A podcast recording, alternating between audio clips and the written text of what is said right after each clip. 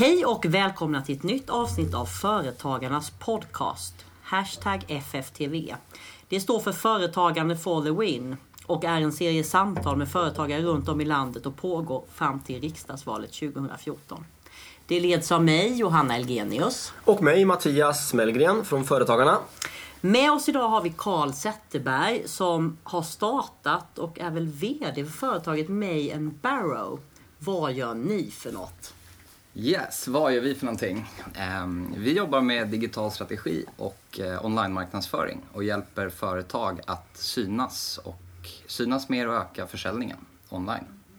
Ehm, och det gör vi genom att jobba mycket med strategi och de bästa verktygen som finns där ute för att uppnå det.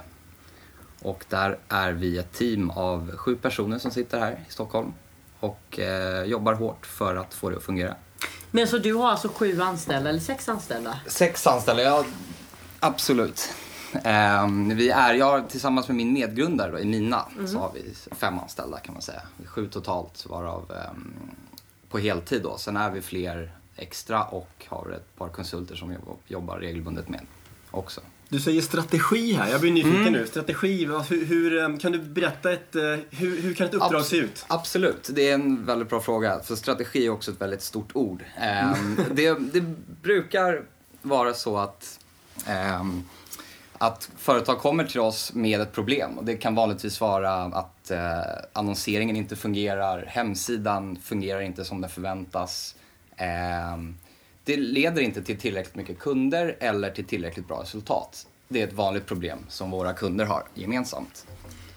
Men vad är det då? Alltså det, alltså det, det, deras digitala marknadsföring, är det för oss som inte riktigt Är det sådana här mm. banners på hemsidor eller på Google där man söker och sådär? det kan det till exempel vara. Det är inte så mycket banners vi jobbar med utan det är mer, det vi fokuserar på är egentligen tre ben och det är hemsidor, eh, annonsering av hemsidor mm. och eh, vad heter det, att mäta det med mm. ett verktyg som heter Google Analytics till mm. exempel. Mm. Men det handlar om, kan man säga, om, om, när jag skriver in, jag sitter på Google över min dator, jag vill ha en eh, jag vill köpa en ny, ny eh, landsvägscykel för jag vill träna inför vad jag nu vill träna inför. Ja. Och då skriver jag in landsvägscykel och sen kanske ett märke. Mm. Och då, det är där ni kommer in i bilden egentligen? Ja, exakt. Och det är, och precis, och det är ett vanligt problem att man inte syns där man bör synas. Till exempel på Google som är en av de största säljkanalerna som vi jobbar aktivt med. Eh, och där är ju, det är ett vanligt problem att man inte känner att ja, men om jag letar efter mina egna produkter, varför dyker de inte upp på Google till exempel? Mm. Och hur gör du då för att se till att de dyker upp på Google? Ja, det är en bra fråga. för det är ju det är en hel vetenskap mm. bakom mm. Googles algoritmer mm. som egentligen uppdateras varje mm. dag mer eller mindre. Kommer ett par större uppdateringar i perioder. Eh, lite mer sällan då. Och det vi gör egentligen, det handlar egentligen mest om att jobba med bra innehåll och se till att man får länkar till sin sida.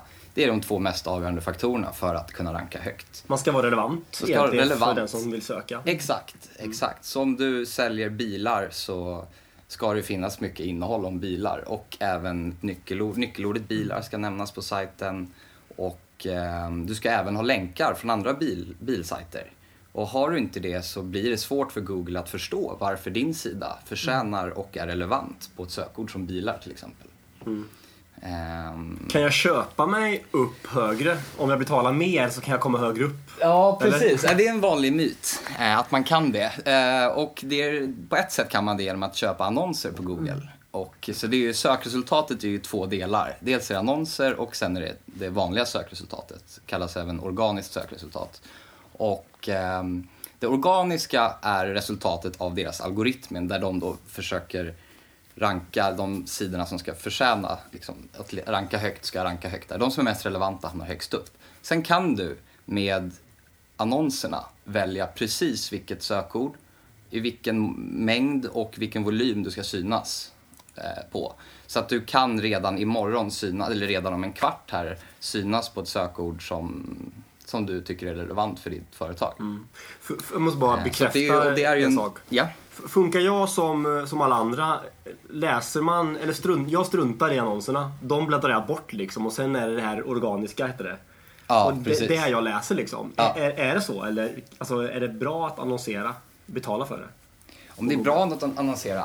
Ehm, vi har sett de bästa resultaten när man kombinerar det. Att annonsera och att jobba för att ranka högt. Eh, att, att ranka högt i det organiska sökresultatet är in, inte superenkelt utan det, tar, det kräver en del arbete och det tar tid.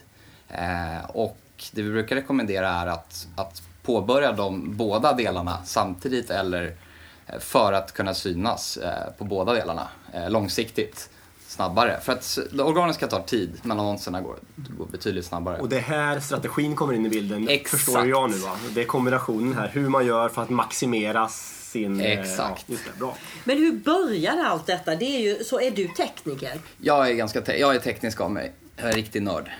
Tekniknörd, om man får säga det själv. Men är du tekniker? Är du utbildad och gått? Nej, det är jag inte. Utan jag är egentligen en ekonom i grund och botten. Ehm, så att jag har alltid haft en stor passion för internet och teknik.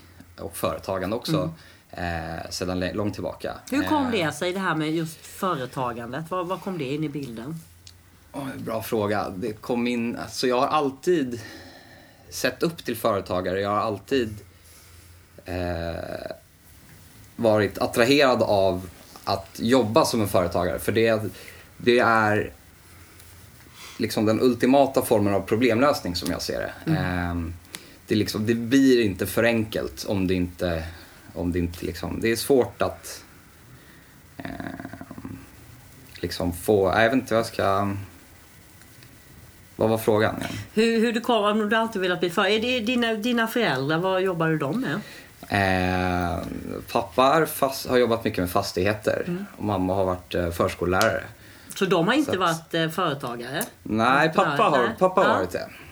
Det har han varit. Och jag har alltid blivit uppmuntrad hemifrån. Att jag har inte haft de här krav, de här så många klassiska Mm. krav att nu ska, du, nu ska du min son bli, gå och bli ekonom här eller jurist och du ska ju följa mina spår eller göra den biten. Utan jag har alltid haft eh, liksom, fria tyglar där och det har jag Mm. Så uppskattat. blev du ju Så- ekonom ändå va? så jag, det roliga är att jag blev ekonom ändå. Jag tror jag kom, jag kom till den insikten vad jag verkligen vill göra lite för sent där. Om man ska, eller det beror på hur man ser det. Men den kom ganska sent. Den kom först när jag började bli klar med ekonomistudierna faktiskt. Ehm, som jag verkligen insåg att det är det här jag vill göra och varför ägnar jag inte mer tid på det? Liksom. Men Din jag måste ändå bara ja. fråga här. Du kom, du kom Mm. här och berättade att du har liksom alltid varit väldigt, alltid beundrat företag. Hur kommer det sig? Har du, någon, har du någon förebild? Eller någon du ser framför med den ideala företagaren? Om man säger när du var rätt så ung och du kom på detta. Ja, ehm, ja, då har jag väl haft, jag har haft folk i min, kanske i min omgivning. Eh, en väns familjeföretag eller, eller, och sen har jag också varit väldigt intresserad och läst mycket böcker och läst mycket om andra företagare som vi alla känner till. Kamprad eller amerikanska, eh, eller ut, från utlandet. Ehm, idag inspireras jag väldigt mycket av till exempel Tim Ferriss och Gary Vaynerchuk. Eh, som jag ser som två legender som verkligen inspirerar mig till att eh, jobba vidare. Berätta vad hos dem som ins- inspirerar dig. Att, att det finns så många nya sätt att jobba på som, inte, som går mot strömmen, kan man säga. Kan du ge något exempel på det? Absolut. Att inte ta, bara för att alla andra gör en sak så behöver, är ju inte det den rätta vägen att gå nödvändigtvis. Bara för att alla säger att nu ska vi synas på Facebook så behöver inte det betyda att det genererar kunder på sista ra- liksom.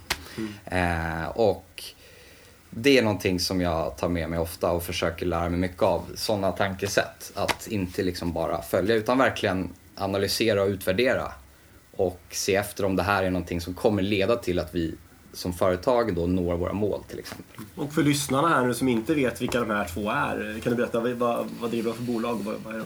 Absolut. Eh, Gary Vaynerchuk har till exempel ehm, han har tagit sitt familjeföretag inom eh, vin eh, i USA då, eh, i, på östkusten. Från 3 miljoner till 50 miljoner i omsättning började han med att göra. Och gick sedan vidare till att... Han var väldigt tidigt ute. Han var en av de första som videobloggade. Och jag tror han hade den första vinbloggen i världen. Eh, som man, enligt honom, som han visste, kände till då. Eh, och han har hela tiden drivits av liksom att utnyttja de här nya kanalerna som idag till exempel Instagram, Facebook, Twitter och alla de här på bästa möjliga sätt. Och har jobbat mycket med marknadsföring och sociala medier eh, på ett sätt som inspirerar mig. Eh, och, eh, så han har ursprungligen jobbat med deras familjeföretag som var en vinbutik på östkusten och drev det, tog det till nästa nivå. Insåg att det fanns för mycket lagar och regler som ställde till det för mycket för att kunna ta det till ytterligare nästa nivå. Så att han eh, valde att gå vidare själv och han har skrivit ett par böcker. Så lanserade senast nyligen här eh, Jab Jab Right Hook. Eh, väldigt intressant bok som handlar mycket om det här med hur man, hur man tar vara på alla de här nya socialkanalerna till exempel. Eh, så det inspirerar mig väldigt mycket. Och den andra mm, herren? Tim Ferris, ja, han skrev ursprungligen där Four Hour Work Week som eh, titel som kanske attraherar väldigt många. Det, det, det blev ju en New York Times bestsellerlist, har legat där länge. Eh, väldigt inspirerande bok som handlar om hur man, hur man kan uppnå att jobba endast fyra timmar i veckan genom att följa hans tankesätt och principer. Det här betyder inte att han jobbar fyra timmar i veckan eller att han på något stör, hans största mål är att göra det, eller mitt för den delen. Men det innebär att tänka på, liksom, i nya banor, på nya sätt som möjliggör att, att du kan eh, uppnå så mycket mer än vad som någonsin har varit möjligt tidigare. Kan du inte ge oss ett enda, en enda, ett enda tips från den boken? Hur en sån ganska rejäl effektivisering av ens arbete. Vad, vad ska man göra? Det tror jag både jag och Mattias och lyssnarna är nyfikna på. Absolut. Um, ska vi se, det är så många tips i den boken. Så jag ser om jag tar ett. Att istället för att ta för givet att alla arbetsuppgifter eh, mm. eh, som kan tänkas behövas i ditt företag ska finnas in-house. Se över på vad är det verkligen som behöver finnas mm. in-house. Bara för att vi jobbar på det här sättet behöver inte det betyda att allting ska finnas i samma byggnad. Utan det kan finnas möjligheter där och att, liksom, möjlighet till att få ett, till ett mycket effektivare bolag och eh, genom att eh, liksom, fokusera på det man gör bäst och sen se över alla alternativ för att effektivisera. Eh, ett konkret exempel som han själv gav i boken där är ju att eh, att han gav mer ansvar till sina anställda eh, på kundtjänstsidan. Mm. Eh, och vilket innebar att de slapp hela tiden, han gav dem en budget, mer ansvar och en högre budget på att kunna lösa problem själva. Så att de istället då, så att de slipper höra av sig till sina chefer i sin tur varje gång det dyker upp ett problem. Och där effektiviser, kapade de så mycket overhead på det. Är det någonting som ni praktiserar på, på ditt bolag? Det försöker vi definitivt göra. Eh, absolut. Och hur funkar det? Ett exempel på det är att, mm, att jag personligen aldrig har träffat mer än halv, hälften av vårt team. Till exempel, vi är sju pers. Vi sitter tre här i Stockholm mm. och fyra jobbar utomlands. Eh, och det är allt från Egypten till Ukraina, Norge och eh, Rumänien. Då, annat de Hur, här det är intressant eftersom ni är så internationellt. För hur har ni rekryterat? Hur har de här ja. personerna hittat er och hur har ni hittat dem? Um, det är nämligen som så att vi har hittat Alltså de vi, har, de vi jobbar med idag, vårt team idag, har vi hittat genom nätet. Mm. Genom nya verktyg och tjänster för att mm. kunna hitta folk på ett bra sätt. Pratar man LinkedIn Till exempel då, Odesk som jag skulle mm. rekommendera vilken företagare som helst mm. att Berätta, kolla vad, in. vad gör de? Odesk.com är en plattform eh, som möjliggör för oss företagare att enklare hitta anställda. Mm. Eller, och det kan vara allt från ett uppdrag som endast tar två timmar till mm. en heltidsanställning mm. eller mm. långtidsprojekt. Så det är, och det är globalt? Och det är globalt, internationellt och det finns folk över hela världen eh, i den här plattformen. Alla branscher eller? Mer eller mindre alla branscher. Mm. Ehm, och jag även, det, var, det är svårt att hitta svensk, svenskar där. Det har varit mm. svårt att hitta svenskar där, men nu börjar det bli så pass stort att, att vi hittar svensktalande mm. personer även där och svenskar helt och hållet. Mm. Eh, men det är ett riktigt bra verktyg. Så LinkedIn är ingenting man använder sån här eh, liksom, Jo, det använder vi också, absolut. LinkedIn är ett perfekt verktyg för att eh, liksom, det blir ju liksom, vad ska man säga, LinkedIn är ett jättebra verktyg. Eh, men det är ingenting som vi använder på det sättet. Utan vi, LinkedIn är mer för att göra research och kanske liksom hitta folk eller man hittar, ser, ser efter vad folk är duktiga på och gör den typen av research. Men att just gå från att leta till att anställa så använder vi inte LinkedIn på det sättet idag. Eh, däremot har LinkedIn väldigt stor potential framöver tror jag och de kommer bli de kommer säkerligen erbjuda en liknande tjänst som Odesk har idag och jag tror de har stor potential och riktigt bra affärsmodell som jag tror som ser mycket effektivare ut än dels både Facebook och Twitter till exempel för att jämföra de tre. Jag tänkte, kan vi gå tillbaka från... Du, Ja. du pluggade på universitetet då efter skolan. Eller vad gjorde Ja. du efter skolan? När du tog studenten? Efter, efter studenten så eh, jobbade jag lite extra. Jag hjälpte vänner och deras företag eller deras vänner, vänners vänner med hemsidor. Eh, det som jag var bäst på just då det var liksom design och utveckling av hemsidor.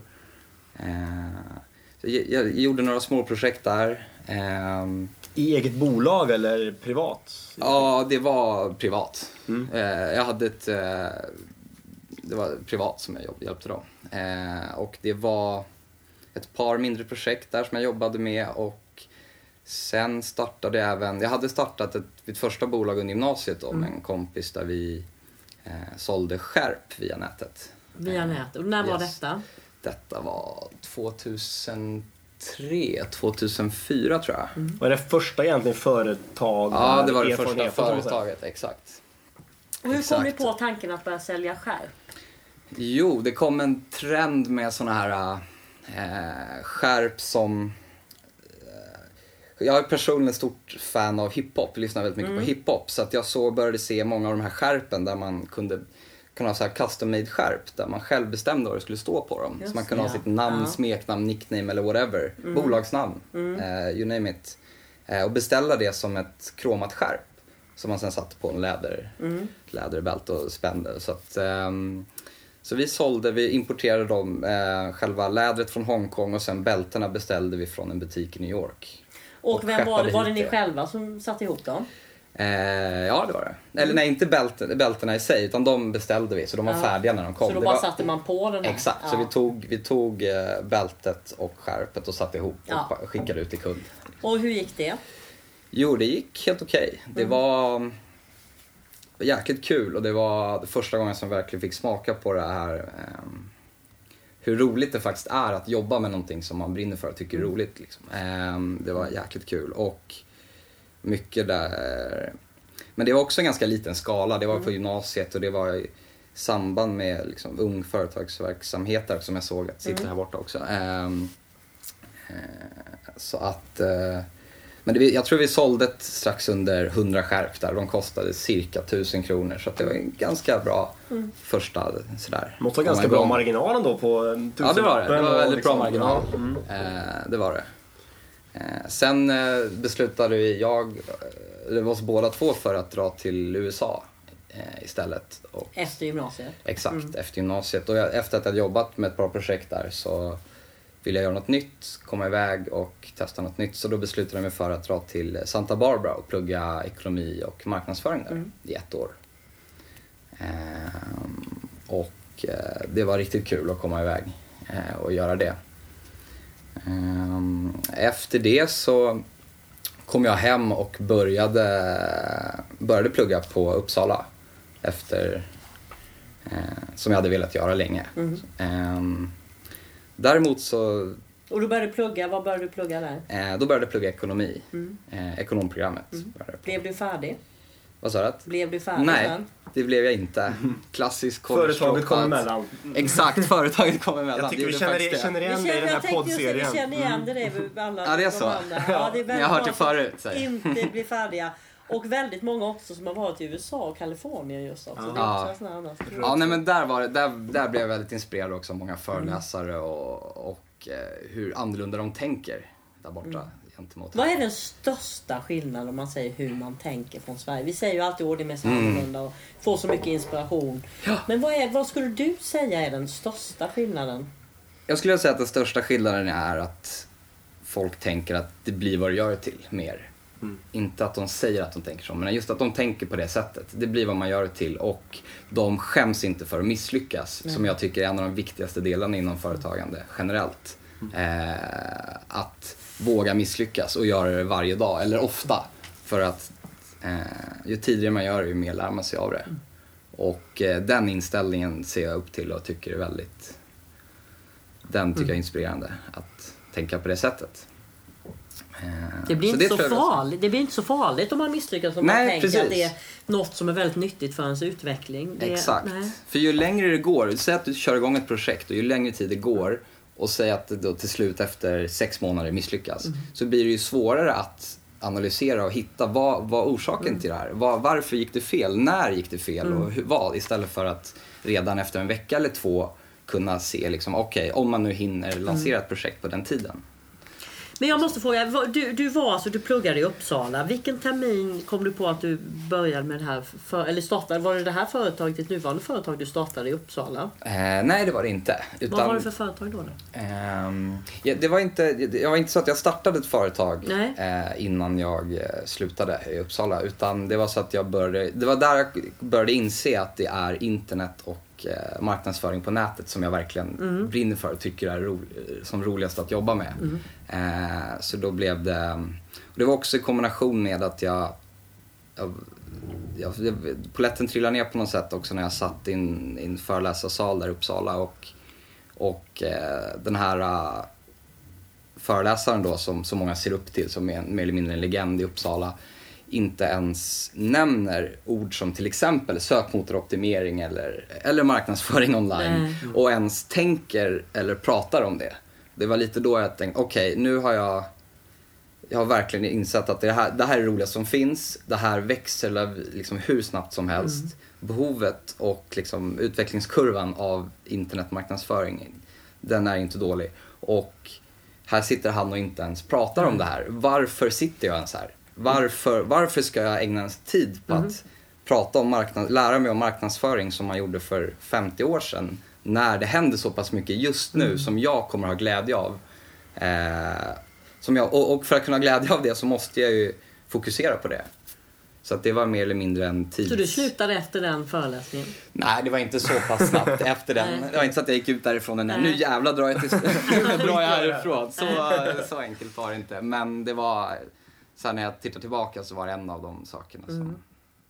Eh, och ja, Så vad gjorde du? du, fick, du började du jobba eller, eller tröttnade du bara på studierna? Nej, jag började jobba eh, mer och mer. Jag hade, jag hade fått ett jobb eh, inom eh, nyhetsbrev, där jag jobbade med nyhetsbrev. Så att jag satt och... Eh, det jag hade lärt mig från början var ju att designa och koda. Så att skapa, designa och utveckla hemsidor var ju liksom min core, det jag jobbade mest med. Eh, så att det, mitt första jobb var att designa och koda upp nyhetsbrev till ett bolag som heter Webpower i Stockholm. Alltså Eh, mallar, alltså utseendet. Exakt, utseendet och ta, även ta liksom innehåll och göra om det till ett snyggt nyhetsbrev. Så att jag fick en Word-fil eller eh, ett dokument med text och bilder och liknande och så skulle jag transformera, göra om det till ett nyhetsbrev som fungerar i e-postklienterna och som ser bra ut hos mottagaren. Eh, som konverterar helt enkelt. Eh, så det började jag jobba med. Och det gjorde jag under en tid i Uppsala också. Jag jobbade med extra men jag kände att det här, det här är för roligt. Jag kan inte liksom sluta jobba med det här. Jag måste jobba mer. Så då beslutade jag mig för att då drog jag till Stockholm. Eh, så att jag kunde få ännu mer tid. Så jag pendla så mycket och fick ännu mer tid för att jobba med det här. Eh, sen kom jag in på eh, Sen började jag på ett mindre bolag, eh, Mobillån heter det. Som var Sveriges första sms-lånföretag. Kontroversiellt som det låter. eh, så där började jag. Vad gjorde du där? Eh, där var jag, började jag med att jobba med sökmotoroptimering. Eh, jag skötte ett par sajter eh, och hjälpte dem att designa, utveckla, uppdatera, sköta eh, och eh, utveckla de sajterna som de hade. Eh, och det var också mycket för att mycket arbete var, det var mycket sökmotoroptimering. Eh, se till att få fler länkar, Ehm, använda rätt nyckelord. Den biten. Eh, jobbade där under cirka ett år. Sen ehm, kom jag in på och började som webbansvarig för guldbrev. Eh, Om, Vad är det då? Jag känner igen det väldigt Ja, det, är, det är de, on, online, eh, pantbank online skulle jag vilja summera Just det som. skickar Så in du kan, guld exakt, du kan skicka in guld till guldbrev och få tillbaka en slant för det. Få tillbaka pengar. Vad är värdet på det eh, enligt eh, dagens priser. Eh, dagskursen Just på det, priserna. Eh, så där började jag jobba mer och mer med eh, helheten. Och det var också mycket av det som jag kom in, kommer in på senare till bolaget också. Men där jobbade vi med, eh, så där ansvarade också för, jag var webbansvarig kort sagt. Eh, hjälpte dem med att sköta webbplatserna eh, och också se över nya säljkanaler och hitta liksom, var ska vi marknadsföras och varför och var hittar vi mest trafik och kunder.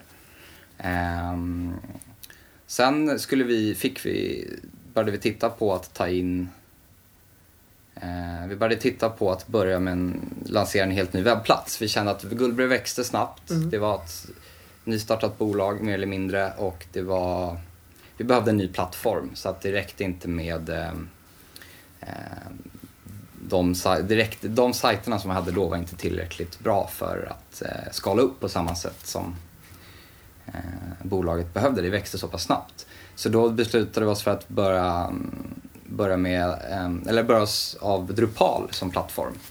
Så vi skulle göra en sajt i Drupal då. Det är ett stort eh, open source eh, plattform, precis som Wordpress som ni säkert har hört talas om. Eh, och då tog vi in en konsult som skulle hjälpa oss med det. Och vårt, och vi jobbade mer eller mindre med det här projektet i ett par månader och lanserade den här sajten. Och efter det så insåg vi att det här var ju skitkul att jobba tillsammans. Och vi två klickade rätt bra. Vi, eh, vi kom bra överens, det var skitkul att jobba tillsammans. Jag hade sedan tidigare jobbat ganska ensam inom de här delarna. Eh, inom det här både på de tidigare bolagen. Eh, och tyckte det var skitkul att kunna bolla idéer med någon liksom just med det jag gör och inte sitta där ensam och jobba med det. Så dels var det skitkul och sen kom vi jäkligt bra överens. Vi insåg att vi hade samma långsiktiga mål. Eh, så vi beslutade oss för att eh, starta eget. Vi två då, jag och Andreas hette han. Är han kvar i bolaget även Eh, nu? Han är inte kvar idag. inte kvar. Eh, Vi kommer dit. Vi kommer dit, exakt.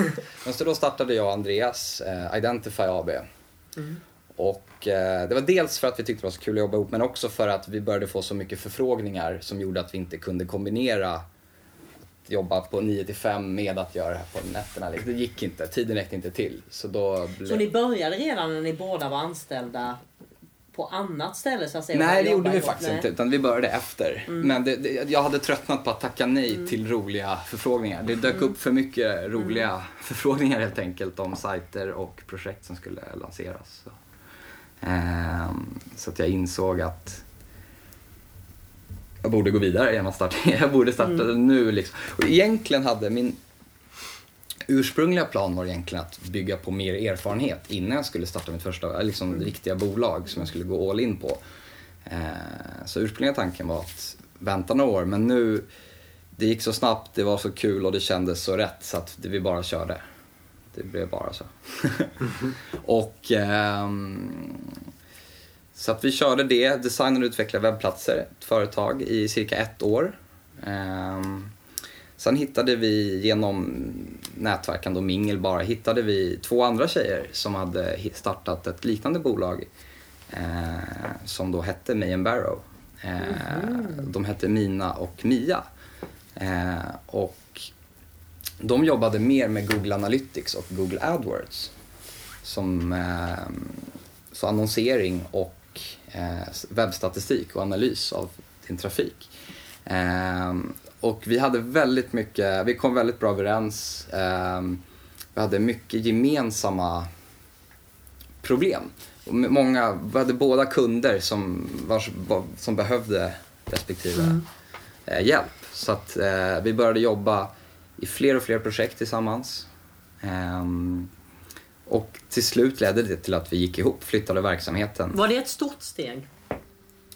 Eh, nej, inte när vi gjorde det. Det Nej. var rätt naturligt. Vi hade jobbat ihop eh, så pass länge att det var, det, skedde, det var väldigt naturligt. Men hur får man ihop rent praktiskt två företag, även om inte de var jättestora? Så hur, hur, hur gör man?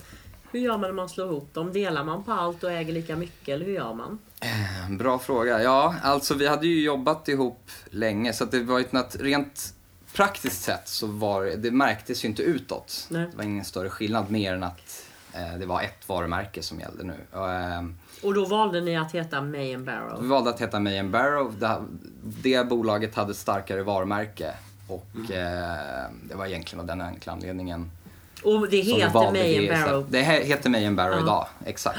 Och var, men varför hette det det från början? Det Jo, det startades, eh, både Emina och Mia jobbade på Google tidigare. Mm. Eh, och Emina som jag jobbar med idag då, som, hon jobbade som Google Analytics-expert där Mm. eh, i fem år innan. Och det var i, på Barrow Street i Dublin i maj, i maj då, som Mm. Ja, de ja. startade bolaget. Jaha, Okej. just det. Det finns Så att, alltid en intressant exakt, det finns alltid en story där. Det här bolagsnamn är väldigt intressant att Ja, i. Precis. Så ni tog en, två, två fungerande bolag och slog ihop till ett och Vi fick synergierna liksom? Ja, utifrån precis. Vad var största utmaningen i det? Jag kan tänka mig att det finns ju olika kulturer och det kan ju vara massa saker som ligger... ehm, Absolut. Ja. Eh, Det var, det var en stor utmaning för i och med att vi var fyra delägare så var det fyra egna viljor mer eller mindre. Vi var, det, det var inte helt olika viljor, det var, men det blev, det blev en aning rörigt eh, till slut faktiskt. Eh, Det fungerade bra i början men blev en aning rörigt. Så att vi eh, och jag och Emina hade en lite annorlunda vision om vad vi vill ta bolaget eh, från Mia och Andreas. Och vad var det? Vad ville ni? Eh, Vi ville fortsätta jobba som vi gör idag, fast på ett annorlunda sätt. Eh, Mer långsiktigt, bygga ett bolag som vi älskar och vill, och vill jobba på om flera år. Eh, Och det, skil, det var... De hade mycket idéer och ville testa mycket annat som inte vi ansåg var... Var det jobbigt när ni splittrades upp? Det var jobbigt. Det var jobbigt. Det var, det var en lång period som var jobbig där. Det var två somrar sedan. Vi hade också vuxit lite för snabbt för vårt eget bästa. Anställt lite för många. Ehm, så det var en tuff period där i cirka tre fyra månader. Sommaren och där, hösten därefter. Men det var väldigt skönt när jag och Mina fann varandra och att vi hade en gemensam liksom, vision och syn på vad vi ville ta bolaget. Och allt blev så mycket enklare när vi landade i det och att vi faktiskt var överens om det. Eh, och ehm, efter det, och det, jag tror att det var ett, för att det hade, gått, det hade gått helt okej fram till den punkten men vi hade ändå behövt, vi, vi kriga, fram, kriga oss fram, liksom, kämpa för att få det att fungera. Eh, I och med att vi, ans, vi blev lite för många lite för snabbt. Vad hände med dem ni anställde? Fick, kunde de vara kvar eller fick ni... Ja, De, de eh, kunde vara kvar, eh, men de, i och med att eh, Mia Andreas lämnade så följde, lämnade några också i Ja, samband ja, med det. Vilket eh, var trist och jobbigt just då, Mm. men samtidigt det bästa som har hänt oss. För att det blev som en ny fräsch start liksom. Mm. Och vi kunde Efter allt det här hade hänt vi satte vi oss ner och gjorde liksom en, an- analyserade varenda siffra, varenda Mm. del av bolaget och, och lärde oss väldigt mycket på det. Och ehm, eh, satte upp planer och mål för liksom, framtiden. Mm. Och där skedde egentligen den stora brytpunkten, man ska säga. Så det är alltså den stor, det är för två år sedan ungefär? Ja, exakt. Exakt, och eh, det är också ett, ett av de större misstagen, man ska säga. Just det här med att vi ville för mycket på för kort tid. Och eh, det blev kostsamt för vår energi och tid. Och, Om du skulle hälsa. säga något tips till någon av lyssnarna som kanske funderar på att starta ett företag. Vad, vad tror du är Mm. den viktigaste kanske egenskapen eller vad är det viktigaste man behöver i Ja, det vägen finns så många dit. olika delar. Det absolut viktigaste skulle jag vilja säga är ju, med hänsyn till det jag precis berättade, är ju att eh, hitta rätt partner att köra med. Och det är någonting som, jag tror det är det absolut viktigaste tror jag. Te- alltså teamet i ett bolag är det absolut viktigaste. Vad man står för, vad man vill uppnå, vad man gör, hur man tänker och de bitarna. Ehm, och eh, så det är det absolut mest avgörande tror jag. Att man har, att man kommer bra överens. Att man, är det här en person som jag vill ta en öl med efter jobbet? Är det här en person som jag kommer bra överens med? Liksom? Är det här en person som som är inspirerande att jobba med. Är han liksom smart, duktig och eh, jag har väldigt mycket att tacka Emina som är min andra medgrundare, eller som vi driver vidare idag då. Eh, för att vi, ja, jag sitter här idag och för att vi, det har gått så pass bra att vi nu växer och det är väldigt tufft och ensamt ibland som liksom, företagare och det, det skulle jag säga att en bra medgrundare är det absolut viktigaste, skulle jag vilja säga. För jag, när jag tittar tillbaka så här eh, i efterhand så skulle jag inte velat göra om den resan själv kan jag Nej. säga. Vad, har- vad har du för drivkrafter där? Du har ändå hållit på med lite olika bolag. Allt från uh, ung företagsamhet, ditt självföretag och, och jobbat med lite olika saker och, och eh, till det du gör idag. Va, vad är det som driver dig innerst inne? Mm. Um, det som driver mig innerst inne är möjligheten att få jobba med det jag vill och samtidigt ha, ehm, ha kontroll över min egen tid. Och som företagare så har man ju inte alltid det. Man, man tror att man har det men sen blir det ju ändå i slutändan att man, man styrs av sina kunder eller vad det som dyker upp, det som är mest, där det finns mest att göra just då. Men man har samtidigt möjlighet att planera och kontrollera det och det blir ju mer eller mindre upp till en själv hur, vad man gör av sin tid. Och eh, att, att inte känna den här eh, den här känslan att sitta och räkna ner timmarna eller att inte trivas är någonting som jag vill komma långt bort ifrån. Liksom. Att, att göra det jag känner för varje dag. Och det är klart att det finns bättre och sämre dagar. Det är inte så att jag alltid sitter och svävar på moln på kontoret. Det vore en ganska rejäl överdrift. Liksom. Det, det är klart att jag har stunder där, där det känns riktigt bra. Eh, men det är, väldigt, det är en riktig berg och dalbana. Alltså. Det, är, det, finns, det är aldrig de här eh, jämna, jag skulle vilja säga att det aldrig är jämna dagar. Det finns aldrig de här där det är, det är helt okej. Det är så här, allt, det flyter på rätt bra. Utan det är antingen rätt kast eller värdelöst eller så är det jättebra. Och det är ju också påverkas nog väldigt mycket av vad som händer hela tiden. Liksom. Att man kanske har förlorat en kund som var viktig för en eller man har, eh, man har vunnit en ny kund och wow vilken känsla och nu kommer vi få riktigt mycket roliga uppdrag och kommer möjlighet att kunna skapa riktigt bra resultat åt just det här bolaget. Så här, och det kan man liksom se fram emot. Jag förstår om ni är sju i ett bolag så jobbar alla väldigt nära kund. Alla väldigt nära kund. Ja, du också, det gör vi, exakt. medgrundare. Ni jobbar väldigt, det är Exakt. kunddrivet väldigt så. Jag, eh, men hur, hur känns det? Ni, ni anst- när anställer ni er första medarbetare? Mm.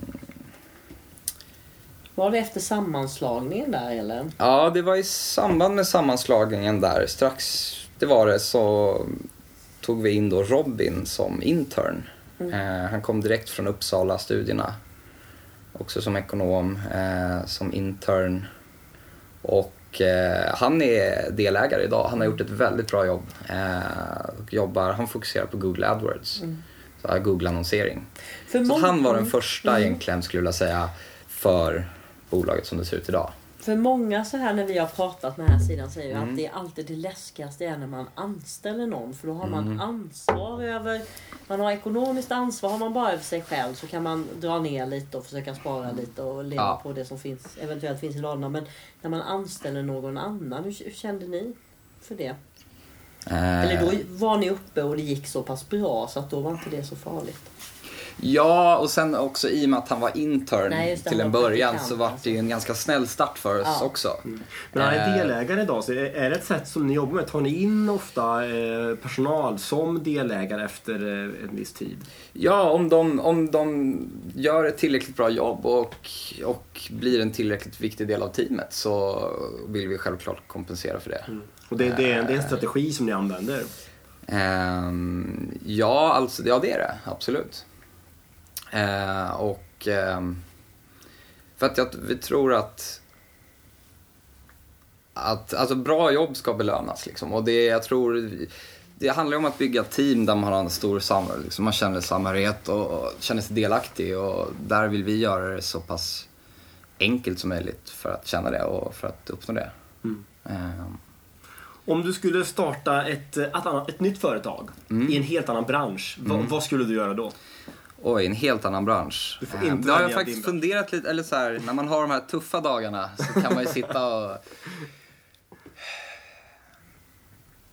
Alltså jag vet faktiskt inte vad det skulle vara exakt. Eh, jag skulle nog göra något helt nytt som du säger. Alltså helt ny bransch, helt ny.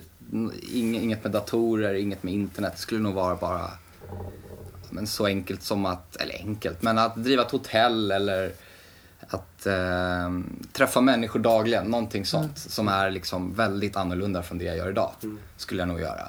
Har du en säljroll i ditt bolag också? Eh, har du kundkontakt idag? Eh, ja, det har jag. Men det är inte jag, det är Mina som ansvarar och jobbar mest med försäljning. Mm. Utan jag... Eh, och det är också det, det är väldigt bra att hitta där eh, komplement till sina egna liksom, sina svaga sidor mer. Jag är lite mer introvert, Emina är lite mer extrovert. Så Emina jobbar mer med kundkontakt, försäljning, ut och träffa folk mer.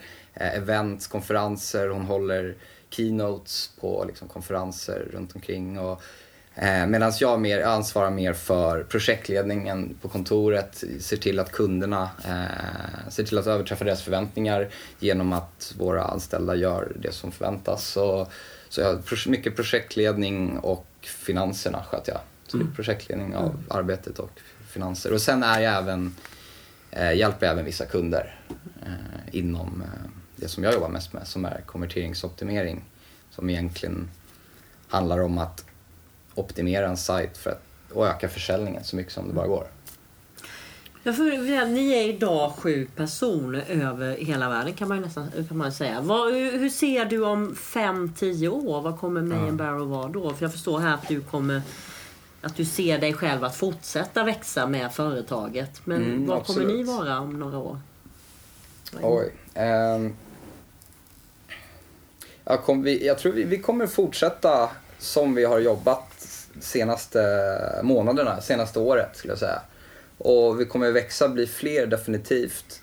Frågan är hur många där? Och det har vi inte riktigt landat i för att vi har inget så här, äh, självändamål i att bygga ett så stort bolag som möjligt. Eller äh, även om det har varit en attraktiv, liksom, även om det har varit man har varit inne på de funderingarna och liksom haft det som kanske ett mål att ah, nu vill jag bygga ett så stort bolag som möjligt. Men för, för mig personligen handlar det mer om att bygga det bolaget som jag vill jobba i långsiktigt. Mm. Eh, och och eh, det svåraste för oss i, i vår nuvarande expansion är ju att hitta rätt folk. Mm. Så jag tror så att eh, målet är att fortsätta som vi gör idag. Mm. Eh, kunna leverera ännu bättre resultat till våra kunder och göra ett ännu bättre jobb eh, i större skala. Sen vad det innebär eller hur många vi är, det har jag svårt att svara på. Hitta rätt folk nämner du att det är en mm. utmaning för er. Eh, mm. Om, ni, om ni hade möjlighet, skulle ni, eller så här, om ni hittade rätt folk, skulle ni anställa idag? Ja, det skulle vi göra. Vi söker just nu aktivt folk. Eh, dels tekniska projektledare och eh, kundansvariga. Mm. Eh, och vi har med hänsyn till liksom, tidigare misstag vi har gjort, det har vi varit lite... Så är det, det är inte helt lätt att hitta rätt folk och jag tror jag tror att det är viktigt att man, eh, att man gör det för att få det att bli den arbetsplats som man vill ha långsiktigt. För att, och till exempel det här med att vilja ta, som jag sa tidigare, det här med att vilja ta en öl med den här personen efter jobbet. Skulle jag, vill jag inte det så vill jag inte anställa den personen. Mm. Så enkelt är det. Ja, det är som vi ser det. Alltså, till exempel, som en av, liksom, en av reglerna som vi försöker mm. applicera nu. Och det är ju för att vi har gjort många misstag tidigare när det gäller anställning? Eller... Har ni gjort, känner du att ni har rekryterat fel personer?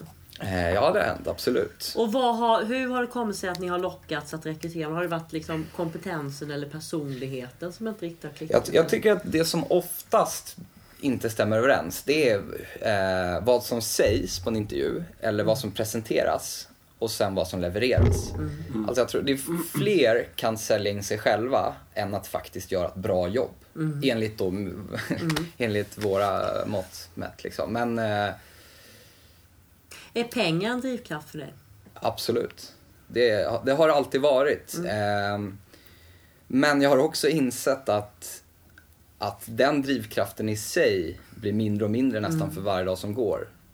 Eh, ju närmare jag, liksom, ju, ju bättre det går så börjar jag inse att desto mindre roll spelar det egentligen. Utan det handlar mer om att, att liksom vakna, vakna på morgonen med ett leende på läpparna och bara vara taggad över dagen. Liksom att det i sig är någonting som är så mycket mer värt.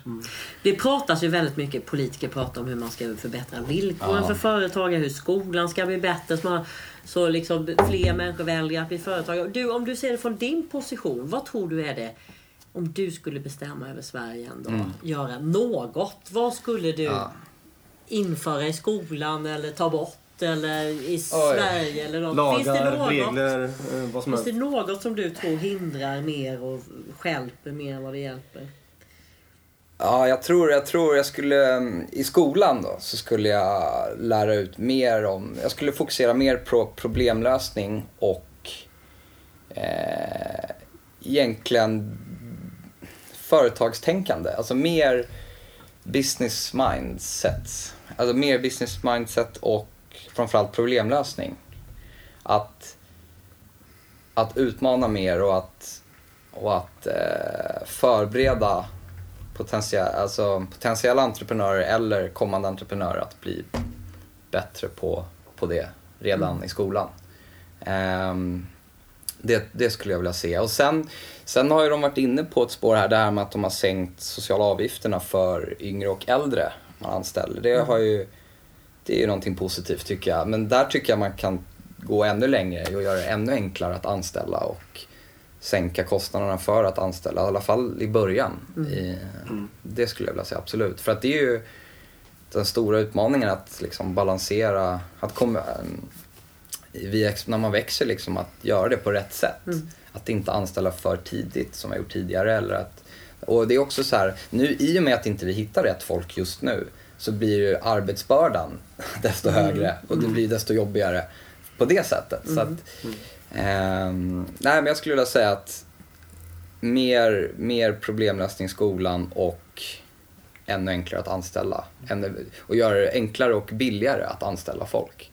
Det är, för vi är också, vi är ett tjänsteföretag. Det är ju, lönekostnader det är den största kostnadsposten. Så är det bara. Och ehm, den kan bli mindre, tycker jag. Utan att påverka våra anställdas lön på kontot. Liksom, Utan att det ska drabbas. Företagarna, vi pratar ju mycket om att fyra av fem jobb skapas av sådana som du i de små företagen. Och det. det. det innebär ju att det är ju småföretagen som är jobbskaparna och där som, det är de som kommer att eh, generera pengar till vår gemensamma välfärd. Ja. Hur, hur ser du på, på din roll som en del i att bidra till samhället genom att du är en jobbskapare? Oj, eh, hur jag ser på det? Jag tycker det är fantastiskt kul att vara i den rollen. Är, är du stolt över Ja, det är absolut. Tänker det är jag stolt över. Ja, det är jag absolut. Eh, det känns väldigt kul att kunna vara med och bidra med det, absolut. Eh, och det gör det. Eh, det är ingenting jag tänker jättemycket på om jag ska vara ärlig. Alltså att jag, det är ju en, det är en, upps, en fördel med det och någonting som är positivt. Liksom, som många andra saker och aspekter av det hela. Men eh, Vad, vad är du, jag pratar om stolthet här, men vad, Ja. vad är du mest stolt över om du ser hela ditt eh, företagande? Ja, exakt. Eh, det jag är mest stolt över det är att att kunna arbeta med det som jag älskar och inte liksom räkna ner tiden för, på var, för varje arbetsdag eller, och inte ens se det som jobb utan mer att det rinner ihop med allt annat man gör. Fritid, träffa vänner och allt det här. Att, att, att ha möjligheten att jobba med det. Och det, är, det tycker jag är helt fantastiskt. Det är någonting som jag är väldigt stolt över. Ehm, så det gör mig väldigt glad. Karl Zetterberg, tack Ja. så jättemycket för att du tog dig tiden att prata med oss. Tack själv. Och lycka till framöver. Mm, tack. Tack, lycka till!